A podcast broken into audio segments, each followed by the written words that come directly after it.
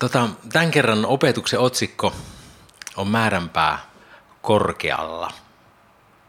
Ja israelilaisten äh, päämäärän oli valloittaa koko Kanaanin maa, luvattu maa. Ja siinä oli monta mutkaa sitten matkassa. Ja kun he tuli sitten sieltä Jordanin suunnasta siihen Jerik, Jerikon korkeudelta, niin tota, jotta tämä maa päästiin vallottaa, niin Jeriko oli sitten se ensimmäinen kaupunki, jota piti sitten lähteä kohtaamaan siinä. No siinä kaupungin vallotuksessa niin Joosua lähti liikkeelle tiedustellen. Täytyy kyllä muistaa myös se, että hän kohtasi Jumalan sotajoukon päällikön siinä kanssa ennen Jerikoon hyökkäämistä ja hänestä on ajateltu, että hän on semmoinen esiolevainen Kristus ollut todennäköisesti, joka on Jumalan sotajoukkojen päällikkö ja sitten varmasti Joosu on käynyt keskustelua hänen kanssaan siinä. Ja ajattelenkin niin, tai en tiedä, että onko ne ollut nimenomaan juuri niitä ohjeita, mitä Joosua sai tältä sotajoukkojen päälliköltä mitenkä kaupunkia lähdetään vallottaa. Mutta joka tapauksessa vielä ennen sitä, niin Joosua lähetti vakoijat salaa matkaan, toisin kuin Mooses. Mooseksen aikaan se oli julkinen se vakoilijoiden lähtö, Joosua lähti salaa. Ehkä, ehkä edellisessä kerrasta viisastuneena ajatteli, että se ei ole kaiken, kaiken kansan tiedossa tämä tiedustelutieto sitten. Sitten Joosua, Nuunin poika, lähetti salaa sittimistä kaksi vakoilijaa ja sanoi, menkää ottamaan selvää maasta ja Jerikosta – he lähtivät matkaan ja tulivat Rahab-nimisen Porton taloon ja kävivät siellä levolle. Vakojat saapu Jerikon kaupunkiin, menivät sellaiseen paikkaan todennäköisesti, mistä, mihin matkamiesten oli huomaamattominta mennä, prostituoidun naisen luokse. Ja tämän naisen nimi oli Rahab. Rahab mainitaan tässä ensimmäistä kertaa raamatussa – sitten hänet mainitaan myös hebrealaiskirjeen 11 luvussa. Muistatte varmaan, että se on se niin sanottu uskon luku, missä kerrotaan uskon sankareista. Ja erityisen raahapista tekee tuossa luvussa se, että hän on siellä ainoa nainen, joka mainitaan. Ja sitten toinen erityispiirre on se, että hän on ainoa pakana, joka mainitaan siellä luvussa. Musta tosi mielenkiintoista. Ja sitten hän on vielä nainen, joka mainitaan Jeesuksen sukuluettelossa Matteuksen evankeliumin mukaan.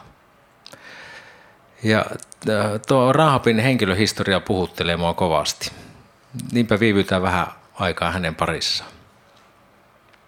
No vakojat sitten kyllä huomattiin, että ne oli tullut sinne Rahabin luo vierailulle ja kuningas sitten kehotti, että tuokaapas ne miehet tänne.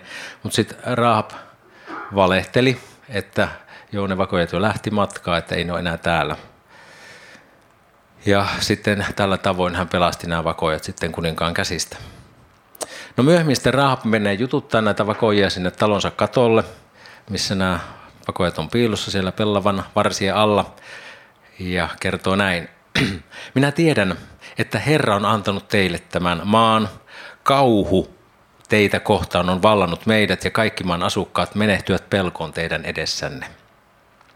Me, ollaan, me olemme kuulleet, miten Herra kuivasi Kaisla meren vedet teidän tieltänne, kun lähditte Egyptistä. Tiedämme myös, mitä te teitte Jordanin toisella puolella niille kahdelle amorilaisten kuninkaalle, Siihonille ja Ookille, jonka te vihitte, vihitte tuhon omaksi. Kun me sen kuulimme, sydämemme raukesi pelosta, eikä kenelläkään ole enää rohkeutta käydä teitä vastustamaan – sillä Herra teidän Jumalanne on Jumala ylhäällä taivaassa ja alhaalla maan päällä. Rahab siis kertoi tietävänsä, että Herra on antanut tuon Jerikon heidän maansa israelaisille. Jerikolaiset oli kuullut jo oikeastaan 40 vuoden takaa tai silloin jo, silloin jo aikanaan siitä, että mitä Jumala oli tehnyt se Kaislomeren ylitys esimerkiksi. No Rahabin reaktio tuohon kuulemaansa oli se, että hän halusi turvata Herraa. Hänen sydämessä oli selkeästi tapahtunut muutos. Hän oli kääntynyt Herran puoleen. Hän ei vannottanut noita vakoijia Herran kautta. Ei kun hän nimenomaan vannotti vakoijia Herran kautta eikä epäjumalien kautta. Mä sanoisin, että hänen äh, ton sydämen muutoksen voisi päätellä hänen uskon tunnustuksestaan. Sellaiseksi mä sanoisin sitä, kun hän kertoi näin, että sillä Herra teidän Jumalanne on Jumala ylhäällä taivaassa ja alhaalla maan päällä. Kuka muu voi sanoa näin kuin sellainen henkilö, joka uskoo häneen? No, jos Raapilla oli mahdollisuus kääntyä Jumalan puoleen, olisiko se mahdollista ollut myös muillekin jerikolaisille? Jerikolaisilla oli aikaa 40 vuotta pohtia suhtautumista Israelin Jumalaan. He oli kuullut siis näistä tapahtumista. He olisivat voineet tutustua Israelin Jumalaan, jos he olisivat tahtonut. No, Raapin ratkaisuna oli turvata Israelin Jumalaa, ja hän laittoi sitten koko elämänsä peliin. Se, mitä hän teki, niin se vaati rohkeutta, ja se oli hänelle hengen vaarallista. No sovelluksena nousee se, että Jumala on pitkämielinen ja hän ei halua kenenkään tuhoutuvan tai hukkuvan synteihinsä. Jumala on myös pitkämielinen ja armollinen meitä kohtaan. Ja hän armossa antaa monia mahdollisuuksia ja aikaa kääntyä hänen tahtonsa. No sitten taas vastaavasti, jos yksilönä, seurakuntana tai kansakuntana me jatketaan synneissämme kääntymättä, katumatta Jumalan tahtoa Jumalan puoleen, niin sitten jossain vaiheessa se Jumalan armon aika loppuu ja tulee tuomio. Palataan tuohon Jerikon valtaukseen vielä. Eli tuon todennäköisesti Jumalan sotajoukon päällikön antamien ohjeiden mukaan, niin se Jerikon ympäri piti kiertää. Mutta kuinka monta kertaa se oli? Tämä on sellainen tietokilpailukysymys, että kuinka monta kertaa kierrettiin Jerikon ympäri. Nouseeko mieleen?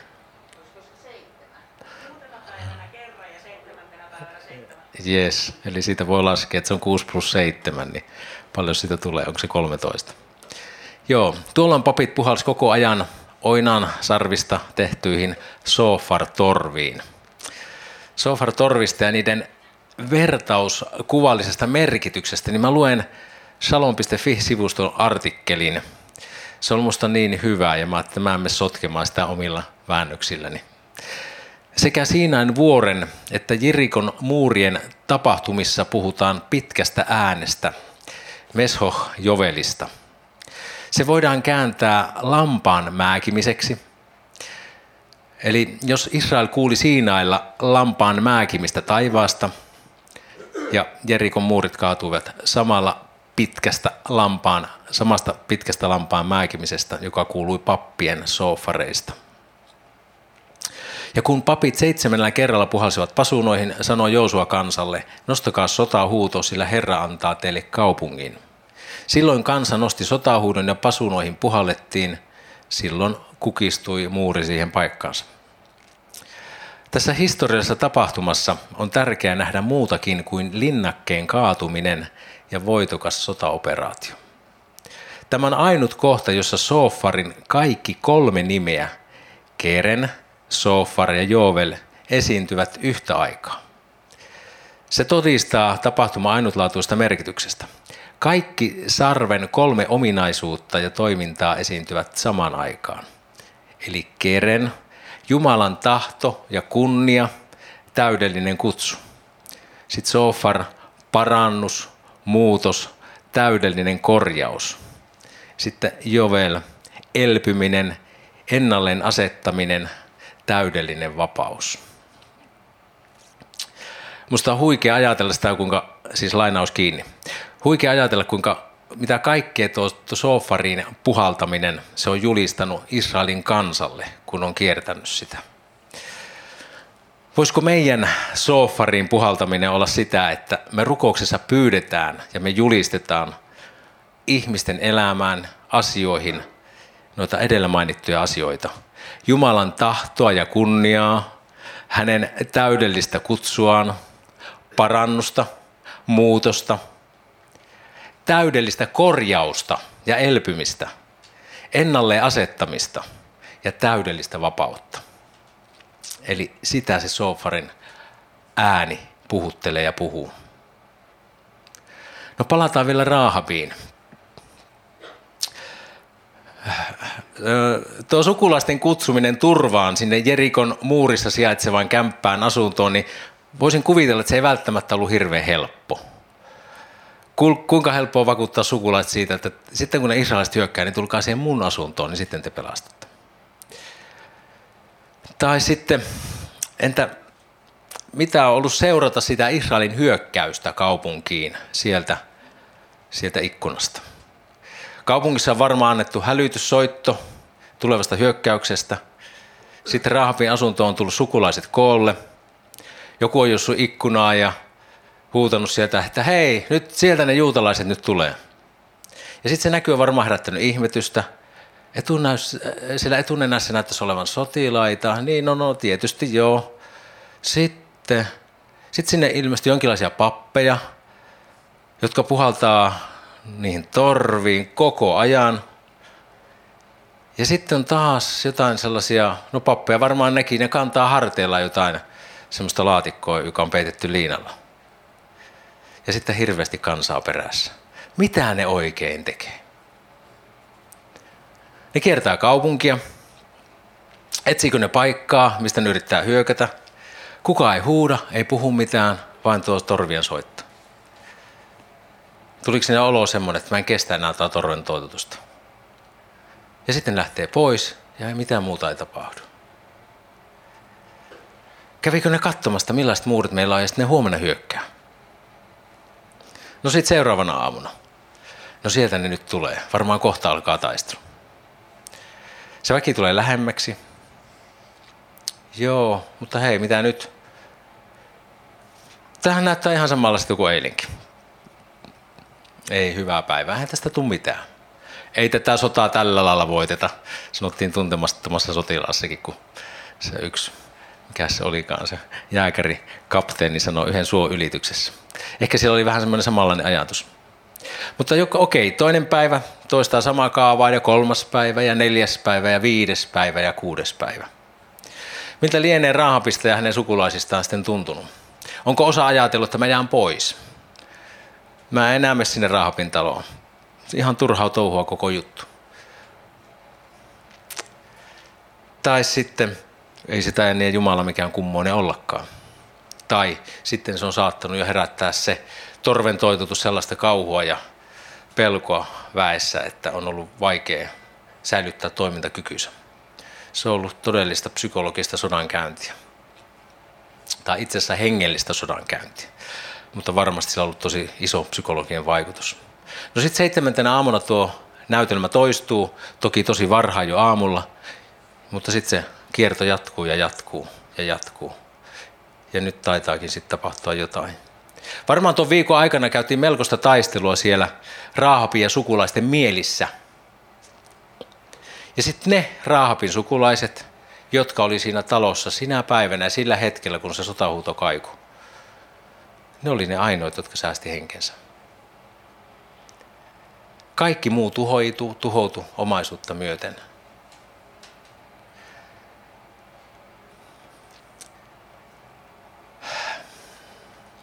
Vihollinen hyökkää tuohon kaupunkiin ja surmaa kaiken, kaiken elollisen, kaikki eläimetkin. Se päivä on ollut ihan hirvittävä. Se on ollut hirveä se päivä jerikolaisten näkökulmasta. Mä ajattelin jotenkin raapia hänen perhettään. He on, kiinni, he on talossa, joka on kiinni siinä muurissa ja sitten se muuri sortuu. Se asunto heiluu siinä maajäristyksessä, pölyä joka puolella, hirveä melu ja rytinä, valtava huuto, valtava sotahuuto, jalkojen töminää, taisteluääniä, äänähtelyä, karjahuksia, miekan sivalluksia, kuolevia voiketta – he on siellä talossa ja odottaa jännittyneen, mitä meille tapahtuu. No sitten ovi aukeaa. Sitten Rahab tunnistaa, että kiitos Jumalalle. Siinä on tutun näköisiä miehiä. He piti sittenkin lupauksensa.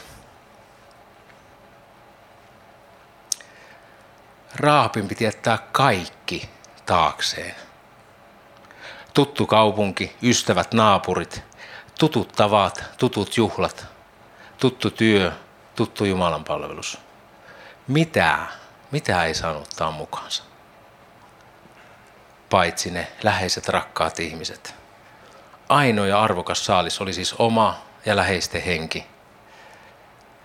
Pelastumisen ehto se oli jyrkkä ja se oli ehdoton. Jotta Jerikosta saatto pelastua, niin se oli ainoa, mitään ei saanut ottaa mukaansa. Ja toki heillä oli se ohje pysyä siinä talossa. Mitä Jeriko voisi olla tämän päivän ihmisen elämässä? Kaikki Jumalan vastaisuus. Asiat, jotka Jumala on määrännyt tuhon omaksi meidän elämässä. Ettekö tiedä, etteivät väärin, vääryyden tekijät peri Jumalan valtakuntaa? Älkää eksykö. Eivät haureelliset, eivätkä epäjumalan palvelijat, eivät avion rikkojat, irstailijat, eivätkä homoseksuaalisia harjoittajat, eivät varkaat, eivät ahneet, eivät juomarit, pilkkaat, eivätkä riisteet peri Jumalan valtakuntaa. Kuinka loppupeleissä moni synnillinen asia, se voikaan olla, se, se olla tuttua ja, ja jopa rakasta. Synti on voi olla niin kuin hyvin syvästi ikään kuin osa meidän identiteettiä. Ja se on syvällä meissä. Ja Jumalan tahto voi olla hyvinkin vieras. Varsinkaan jos me ei olla hänen omiaan.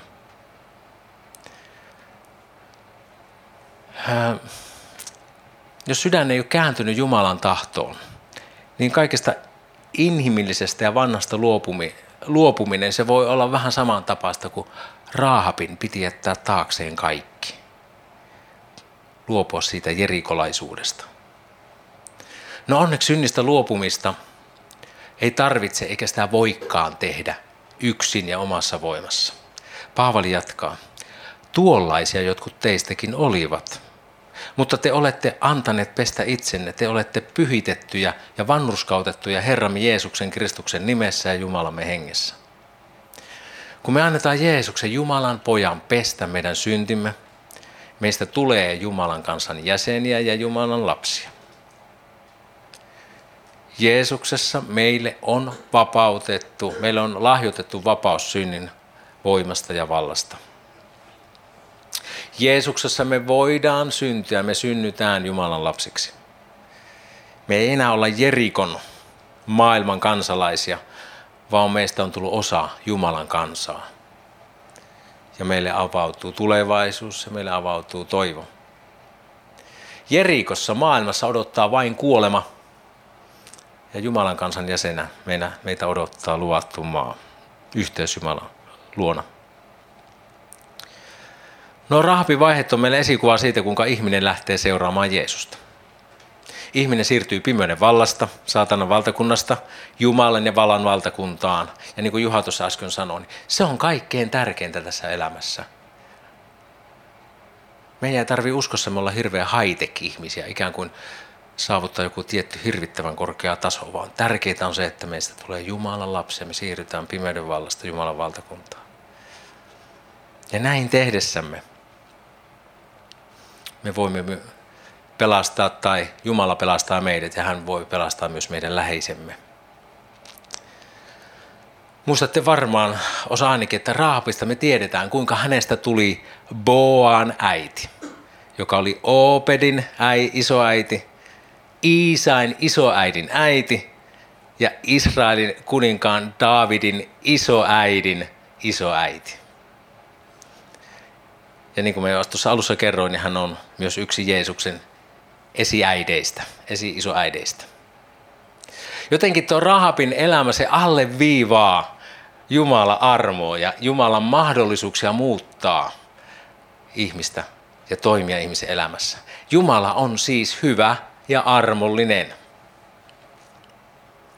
Mutta siitä huolimatta moni kristitty ajattelee, että vanhan testamentin Jumala ei kyllä ole se ihan sama Jumala, mikä tänä päivänä, mitä me kristityt palvellaan. Jumalan oikeudenmukaisuus ja pyhyys voi tuntua joskus aika kovalta. Miten pyhä ja oikeudenmukainen Jumala voi antaa käskyn tappaa kaikki olennot Jerikosta, elävät olennot? Ja sitten raamatussa joissakin kohin mainitaan, kuinka Jumala vihassaan kohtelee kansoja ja ihmisiä ja hävittää heitä. Millaista on Jumalan viha? Jumalan viha on oikeamielistä Kun Jumala toimii vihassaan, hän toimii aina oikein. Jumalan viha kertoo siitä, että hän ei ole välinpitämätön syntiä kohtaan. Jumala ymmärtää synnin olemuksen paljon paremmin kuin me ymmärretään.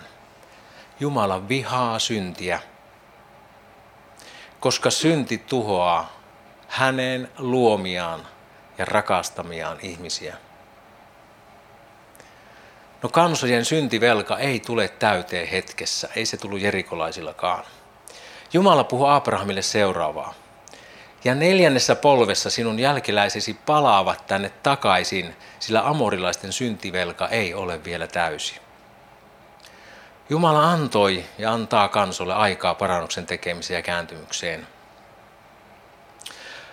Kun kansa ei kääntynyt Jumalan puoleen synneistään, niin sille kansalle tuli tuomio. Ja silloin tuo tuomio kohtasi kansaa vauvasta vaariin. Herra heidän isiensä Jumala lähetti jo varhain ja aina ei uudestaan heille varoituksia sanansaatteensa kautta, sillä hän sääli kansansa ja asumustaan. Mutta he ivasivat Jumalan sanansaattajia, halveksivat hänen sanansa ja pilkkasivat hänen profeettojaan, kunnes Herran viha hänen kansansa kohtaan oli kasvanut niin, ettei parannuskeinoa enää ollut. Herra toi Juudan asukkaiden kimppuun kaldialaisten kuninkaan ja surmautti miekalla heidän nuoret miehensä heidän pyhäkössään. Hän ei säästänyt nuorukaista eikä neitosta, ei vanhusta eikä harmaa päätä, vaan antoi kaikki kaldialaisten kuninkaan käsiin.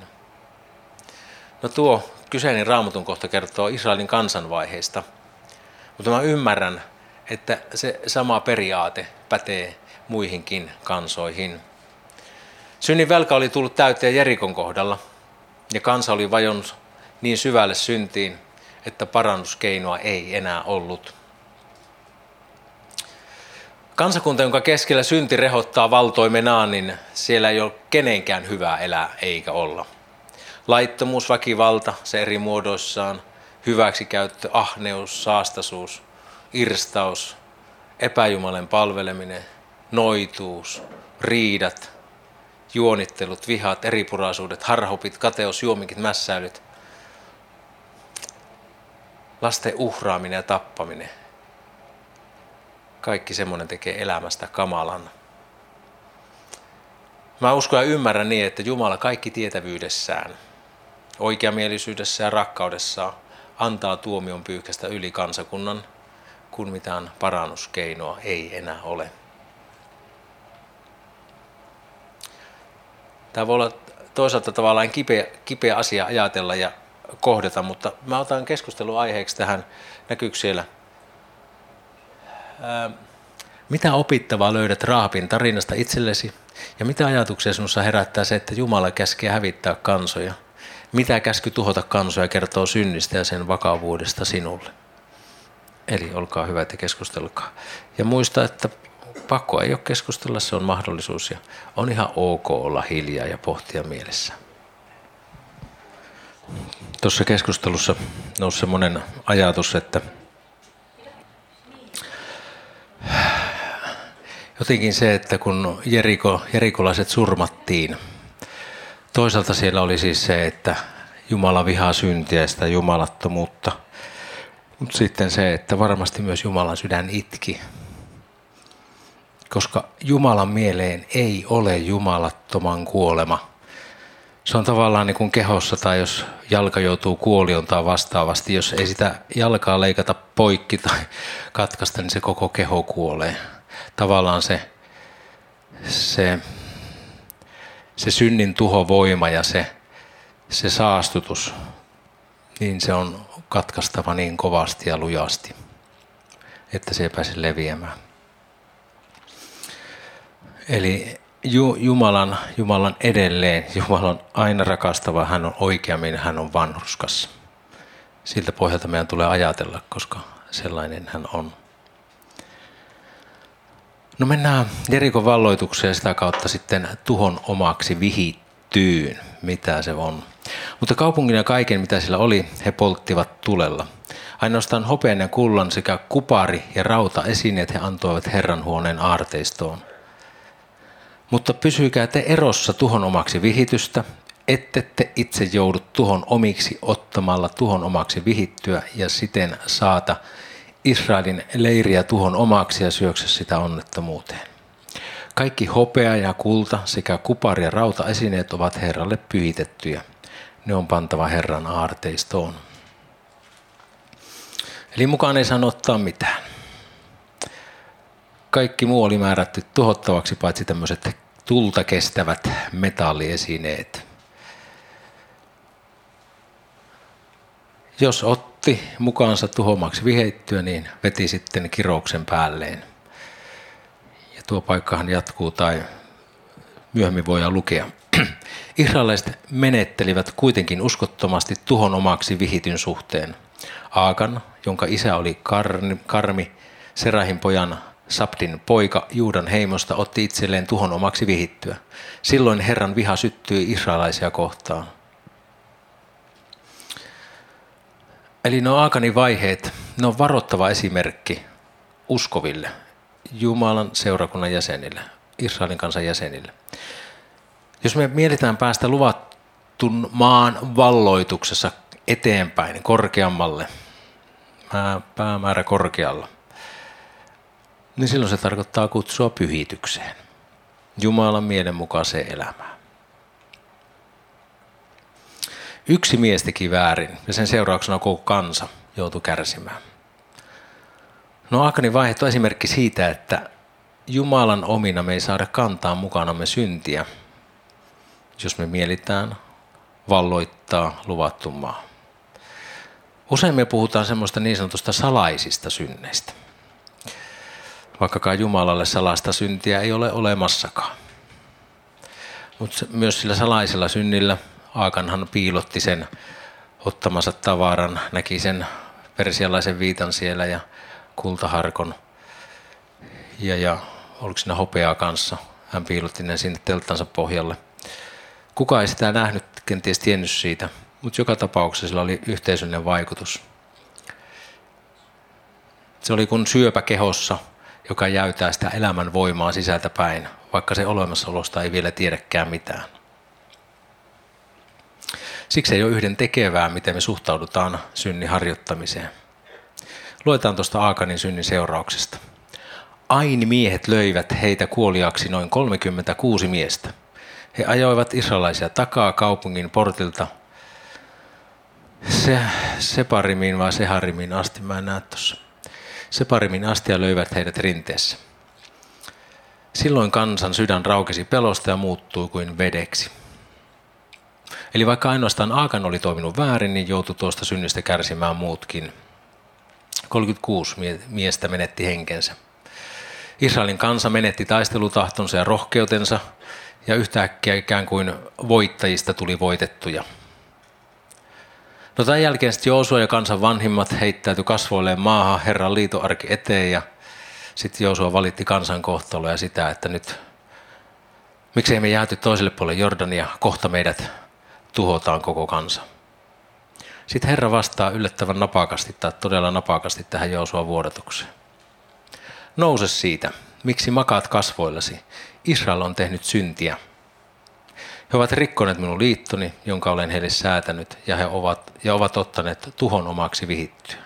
He ovat varastaneet ja valehdelleet ja panneet varastamansa tavarat omien tavaroitteensa joukkoon. Sen vuoksi israelaiset eivät voi kestää vihollistensa edessä. He joutuvat pakenemaan vihollisiaan, sillä heistä itsestään on tullut tuhon omaksi vihittyjä. Minä en ole enää teidän kanssanne, ellette hävitä keskuudestanne tuhon omaksi vihittyä. Eli syy siihen, miksi tuo tappio tuli, oli tuo Aakanin salainen rikkomus. Mekään ei voida Herra omina kestää vihollisen painostusta, jos me suositaan elämässämme synnin harjoitusta. Mä käyttäisin mieluummin synnin harjoittamista kuin siihen lankeamista. Koska jokainen meistä lankeaa syntiin päivittäin, enemmän tai vähemmän.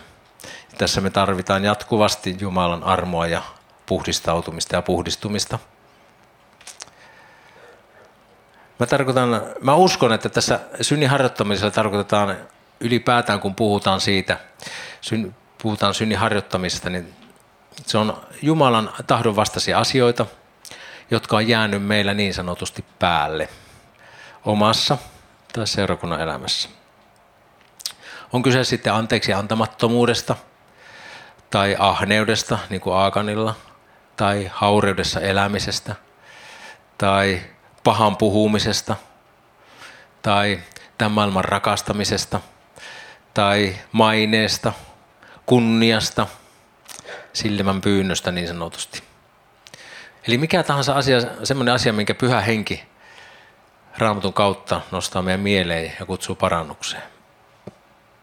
No Aakan joutuu maksamaan tuosta rikkomuksestaan omalla ja läheistensä hengellä, vaikka hän sitten lopulta tunnusti syntinsä. Aakanin toiminnassa kaikkein suoraselkäisintä oli se, miten hän tunnusti sen syntinsä. Hän kertoi ihan selkeästi, mitä oli tapahtunut yhtään kainostelematta. No, tänä päivänä, kun me tunnustamme syntimme, me saadaan uskoa ne anteeksi, ja meidän ei tarvitse kuolla omien syntimme tähden, koska Jeesus antoi henkensä meidän syntien tähden. Ja hän ei kuollut meidän puolesta turhaan. Hän on sovittanut meidän synnit ja hän on myös lahjoittaa meille voimansa elää hänen tahdossaan.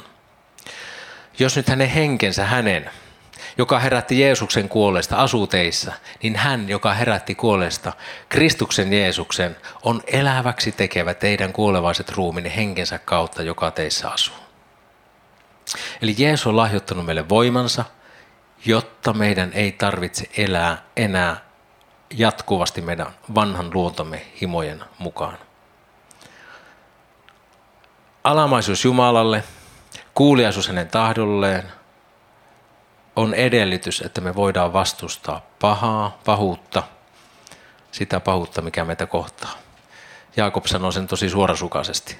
Olkaa siis Jumalalle alamaiset, mutta vastustakaa perkelettä, niin se teistä pakenee. Perusta sille, että me voidaan tehdä se tehtävä, minkä Jumala on meille tarkoittanut, niin yhteisönä kuin yksilönäkin, on kuuliaisuus Jumalan tahdolle ja hänen suunnitelmalleen.